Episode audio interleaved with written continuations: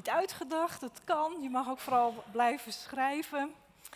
Uh, we, beginnen, wij zijn het gesprek begonnen in maart. Hè. Toen waren we aan het eind van de avond. Toen dachten we, nou, we zijn eigenlijk nog maar net begonnen.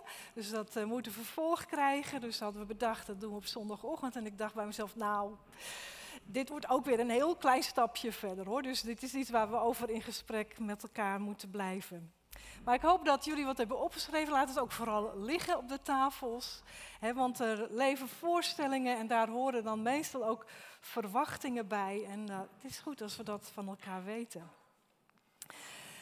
Dus ik wil graag iets vertellen over de gaven van de geest en de, en de vrucht van de geest. En uh, in zijn afscheidsreden in het evangelie van Johannes uh, zei Jezus tegen zijn volgelingen dat hij weg zou gaan, maar hij zegt, maar ik ga jullie niet als wezen achterlaten.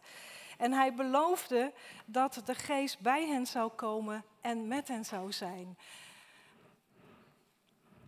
En daar zegt hij over in Johannes 14: Ik zal de Vader vragen om jullie een andere pleitbezorger te geven, die altijd bij je zal zijn. Dat is de geest van de waarheid. De wereld kan hem niet ontvangen, want ze ziet hem niet en kent hem niet. Maar jullie kennen hem wel, want hij blijft bij jullie en hij zal ook in jullie zijn.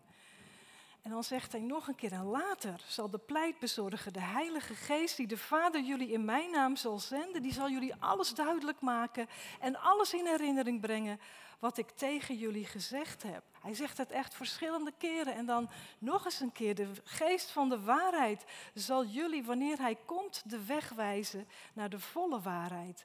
En hij zal niet namens zichzelf spreken, maar hij zal zeggen wat hij hoort en jullie bekendmaken wat komen gaat. Dus wat Jezus zegt, de geest blijft bij je. Hij is in je. En alles wat ik gezegd heb, dat zal hij jullie ook nog in herinnering brengen. En hij zal het duidelijk maken en hij zal de weg wijzen naar de volle waarheid. En hij gaat ook nog vertellen wat hij hoort dat hem verteld wordt. En dan uh, na zijn opstanding, dan blaast Jezus de geest op hen. Hij blaast de geest in hen. De geest Jezus bekend maakt, inzicht, wijsheid schenkt in het, in het geheimenis van God. En het doel is om getuige te zijn, om daarvan te getuigen. Want dat goede nieuws, dat moet de wereld in. En datzelfde, dat komt dan ook terug in Handelingen 1, hè, waar Jezus afscheid gaat nemen en dat hij dan ook eh, naar de hemel opvaart, teruggaat naar zijn vader. En daar staat ook, wanneer de Heilige Geest over jullie komt, dan zullen jullie kracht ontvangen om mijn getuige te zijn in Jeruzalem, in heel Judea en Samaria en tot de uiteinde van de aarde. Dus de Heilige Geest die komt om getuige te zijn. Het nieuws moet over de hele wereld heen. Dus het ontvangen van de Geest is verbonden met uitgezonden worden en getuigen zijn van Jezus. Want de geest is die daarvoor gaat zorgen dat dat plan van God tot uitvoer komt. Het voltooiing van wat God voor ogen heeft met de hele schepping. De geest gaat als het ware de schepping daar naartoe drijven. Daar moet het naartoe. De voltooiing als eens God bij de mensen woont in een wereld zonder het kwaad. En de geest die doet dat op allemaal verschillende manieren. Die laat zich door niets tegenhouden. Die vindt iedere keer weer nieuwe wegen om dat te doen wat God wil dat er gebeurt. Verrassende wendingen op onverwachte momenten, onverwachte plekken. De geest waait waarheen hij wil. En dat vind ik zo mooi. Niet altijd precies de plek waarheen. Want dat is misschien niet altijd wat je zelf zou denken.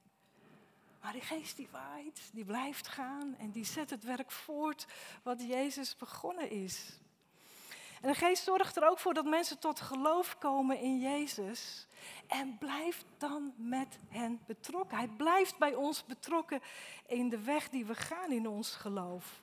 Om ons te vormen, om te vormen naar het beeld van Christus. En dat we steeds meer gaan lijken op wie Jezus is. Dat gaat de geest in ons doen. En die betrokkenheid van de geest bij ons in onze weg van geloof, die uit zich onder andere in de gave van de geest en de vrucht van de geest. En als ik dan de vraag zou stellen nu, wat zijn dan de gaven van de geest, dan denk ik dat als eerste waarschijnlijk genoemd gaat worden tongen of klanktaal, profetie en genezing. Dat zijn de buitengewone gaven van de geest.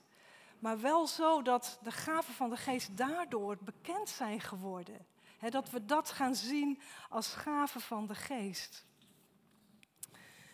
Maar dat is te beperkt. Veel te beperkt.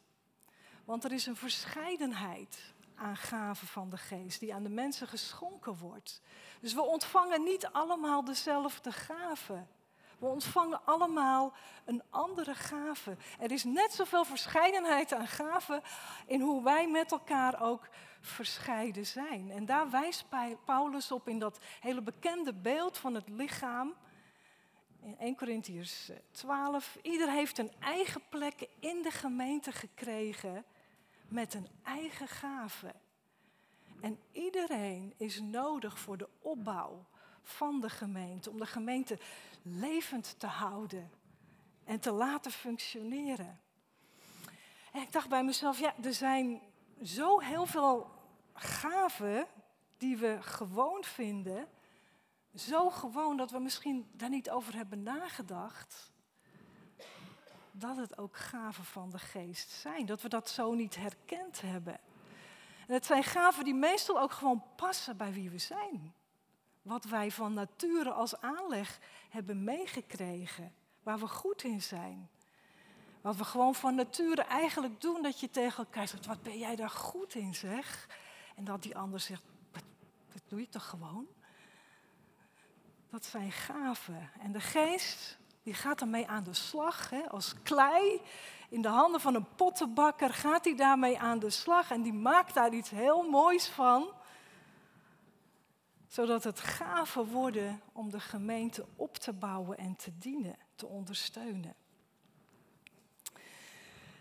Paulus noemt er een aantal op in 1 Corinthians 12. Hij zegt, er zijn verschillende gaven, maar er is één geest. Er zijn verschillende dienende taken, maar er is één Heer. Er zijn verschillende uitingen van bijzondere kracht, maar het is één God die ze allemaal en bij iedereen teweeg brengt. Hier komt de tekst die ik net heb meegegeven aan, aan de nieuwe leden. In iedereen is de geest zichtbaar aan het werk ten bate van de gemeente. Bijvoorbeeld, aan de een wordt door de geest het verkondigen van wijsheid geschonken. Aan de ander door diezelfde geest het overdragen van kennis. De een ontvangt van de geest een groot geloof en de ander de gave om te genezen. En weer een ander de kracht om wonderen te verrichten, om te profiteren, om te beoordelen of een profetie van de geest afkomstig is, of om in klanktaal te spreken, of om klanktaal uit te leggen.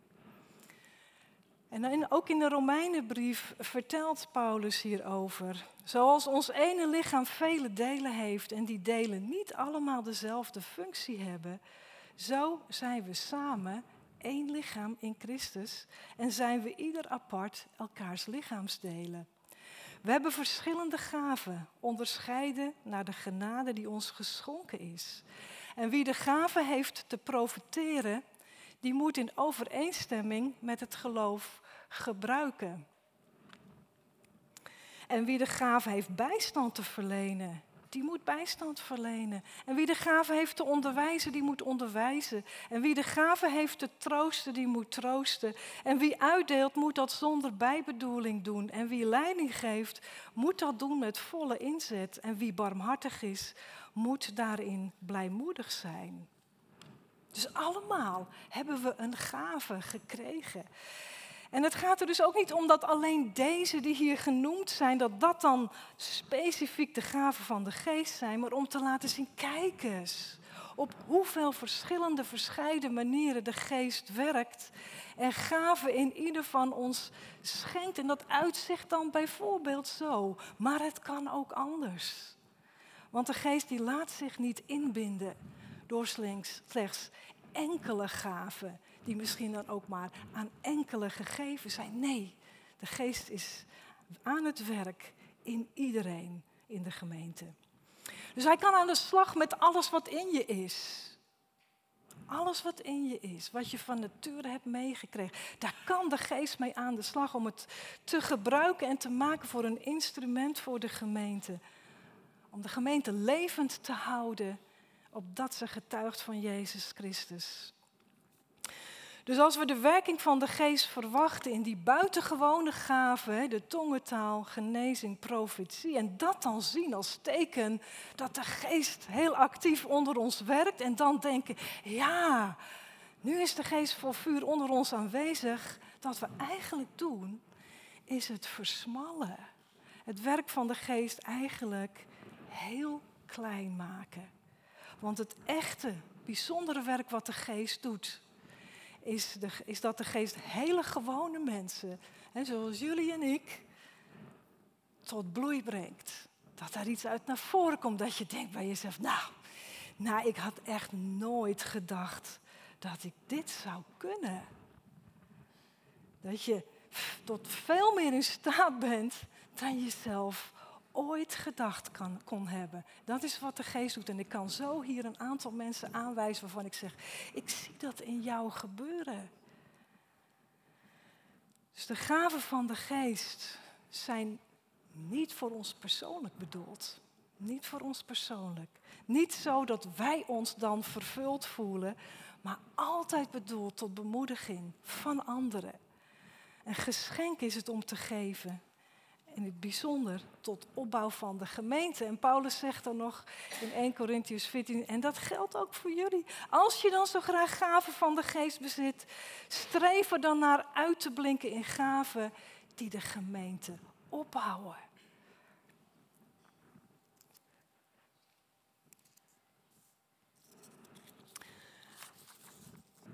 En dan is er ook nog de vrucht van de geest.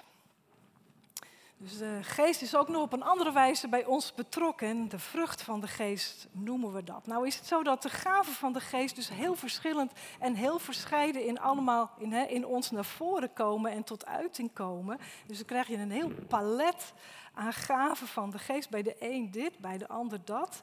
Maar bij de vrucht van de geest is het anders. Die is voor ons allemaal hetzelfde.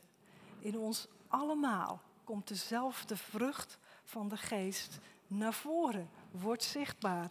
Dus daarin lijken we op elkaar. En het is ook vrucht enkelvoud en niet vruchten meervoud. En dat, dat is soms best wel verwarrend, omdat er meerdere eigenschappen en karaktertrekken opgesomd worden als het gaat om de vrucht van de geest. Dat lezen we dan in Galaten 5, vers 22 tot 23. De vrucht van de geest is liefde, vreugde en vrede, geduld, vriendelijkheid en goedheid, geloof, zachtmoedigheid en zelfbeheersing. Negen eigenschappen en allemaal samen vormen ze dus één vrucht. Ik denk dat een druiventros dat, dat goed weergeeft. Hè? Dat is één vrucht en toch zie je die verschillende druifjes daar samen zijn. Het is één vrucht en ze zijn niet los verkrijgbaar. Ik moest denken aan uh, uh, bijvoorbeeld een pakje ijsjes. Hè. Er zitten er dan soms drie in. En, en, wil je eigenlijk maar eentje. En dan staat er op die verpakking, ze zijn niet los verkrijgbaar. Je moet het hele pakket in één keer kopen. En ik dacht, ja, en zo is het dus ook met de vrucht van de geest. Ze zijn niet los verkrijgbaar, het hele pakket. Daar gaat het om. Dat dat in ons gaat groeien en bloeien. Ze zijn niet los verkrijgbaar. Dus je kunt niet alleen groeien in vriendelijkheid en dan niet in geduld. En je kunt niet alleen groeien in zelfbeheersing, maar dan niet in zachtmoedigheid. Het gaat om het hele pakket. Ze hangen met elkaar samen. Dus iemand die goed is voor zijn medemens, hè, goedheid, dat zal dan ook iemand zijn die zachtmoedig is. En iemand die zichzelf beheersen kan. En iemand die dus geduldig en vredelievend is. Zie je dat het samen opgaat? Hoe dat in elkaar overwerkt. Het een kan niet los van het ander. En dit allemaal zijn eigenschappen die in Jezus te zien zijn. Dit is eigenlijk wat Hem tekent, wat Hem kenmerkt. Dit is het, wat in Hem zo zichtbaar en zo duidelijk en zo puur aanwezig was. Het is Zijn gezindheid. En die gezindheid, die wil de Geest ook in ons brengen. Sommige dingen hebben we van nature wel, gelukkig. Maar andere die moeten toch echt nog wat verder gaan groeien en bloeien. En daar gaat de geest mee aan de slag in ons. Die wil dat in ons naar voren brengen, tot uiting brengen. Meer gaan lijken op Jezus. Dat zijn beeld in ons hersteld wordt. Dus dat is die vernieuwing, hè, waar, waar we het ook, eh, wat we kennen als de nieuwe mens. Hè, dat kennen we de oude mens afgelegd, de nieuwe mens aangedrukt. Dit is de nieuwe mens. Vernieuwing wil de geest in ons brengen. Maar een vernieuwing die niet zonder onze medewerking tot stand kan komen. Laat u voortdurend vernieuwen in uw geest en uw denken en trek de nieuwe mens aan. Dus we moeten wel aan het werk. We moeten zelf ook echt wel er iets voor doen. Niet dat we moeten zorgen dat die vrucht in ons groeit, want dat is wat de geest doet, dat kunnen we niet. Maar het is wel aan ons om dat werk in ons te laten doen, ons te laten vernieuwen. En ons er ook bij te bepalen dat het niet vrijblijvend is. De groei van de vrucht van de geest in ons. Het is niet vrijblijvend. Dus we hebben het erover gehad met elkaar dat wij God moeten zoeken. Hè? Dat we Godzoekers moeten zijn. Maar God zoekt ook. Hij zoekt bij ons de vrucht van zijn geest. Hij is een vruchtzoeker, zou je dan kunnen zeggen. Hij zoekt mensen die zich tot hem wenden en zich voor hem openen, opdat zijn geest in ons kan werken, vrucht voortbrengen. Jezus maakt dat heel mooi duidelijk in Johannes 15, waar hij dat beeld schetst van de wijngaard. Ik ben de ware wijnstok en mijn vader is de wijnbouwer. Wij hebben een, uh, een groentetuin bij de Mallegatsloot. En er staan twee perenbomen in. En uh, vorig jaar was er aan beide bomen geen enkele peer. En dat vond ik echt zo teleurstellend. Een perenboom die moet peren voortbrengen. En er was alleen maar blad. Trieste aanblik. Perenboom zonder peren. Dus dit jaar keek ik opnieuw. Ik denk, nou, eens kijken wat ze gaan doen. Want anders uh, mogen ze er voor mij uit. Je moet wel doen wat je doen moet. En ja, heel veel bloesem. En toen dacht ik, ja, oké, nu de peren. En vorige week keek ik, ik dacht, yes, daar zijn ze. Hele kleine mini-peertjes, maar ze zitten eraan, een heleboel. En zo stel ik mij dat ook voor, dat, dat God zo ook zoekt, hè, zoals dit plaatje ook.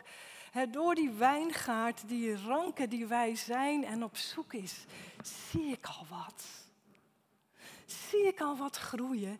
Yes, ik zie een heel klein vruchtje. Of ja, wat zijn deze groot geworden.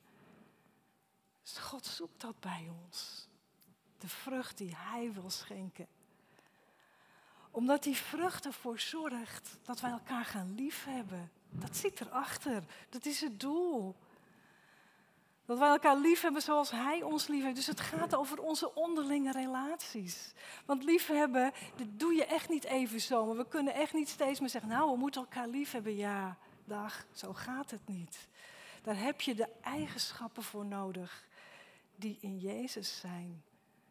Die moeten in ons groeien en bloeien. En als dat gebeurt, ja, dan gaan we ook echt wel elkaar lief hebben. Dan groeit de liefde voor elkaar. Dus de gaven en de vrucht van de geest, die zijn niet bedoeld voor onze persoonlijke vervulling. Het heeft een veel groter doel. De vrucht van de geest die laat de gezindheid van Christus in ons wortelen en bloeien opdat we elkaar lief hebben zoals Jezus ons lief heeft. En de gaven van de geest die dienen voor de opbouw van de gemeente, zodat zij haar taak kan uitvoeren. Dus de gave en de vrucht, die worden ons geschonken, opdat wij samen met elkaar getuigen kunnen van Jezus Christus, tot eer van God en groei van zijn koninkrijk. Amen.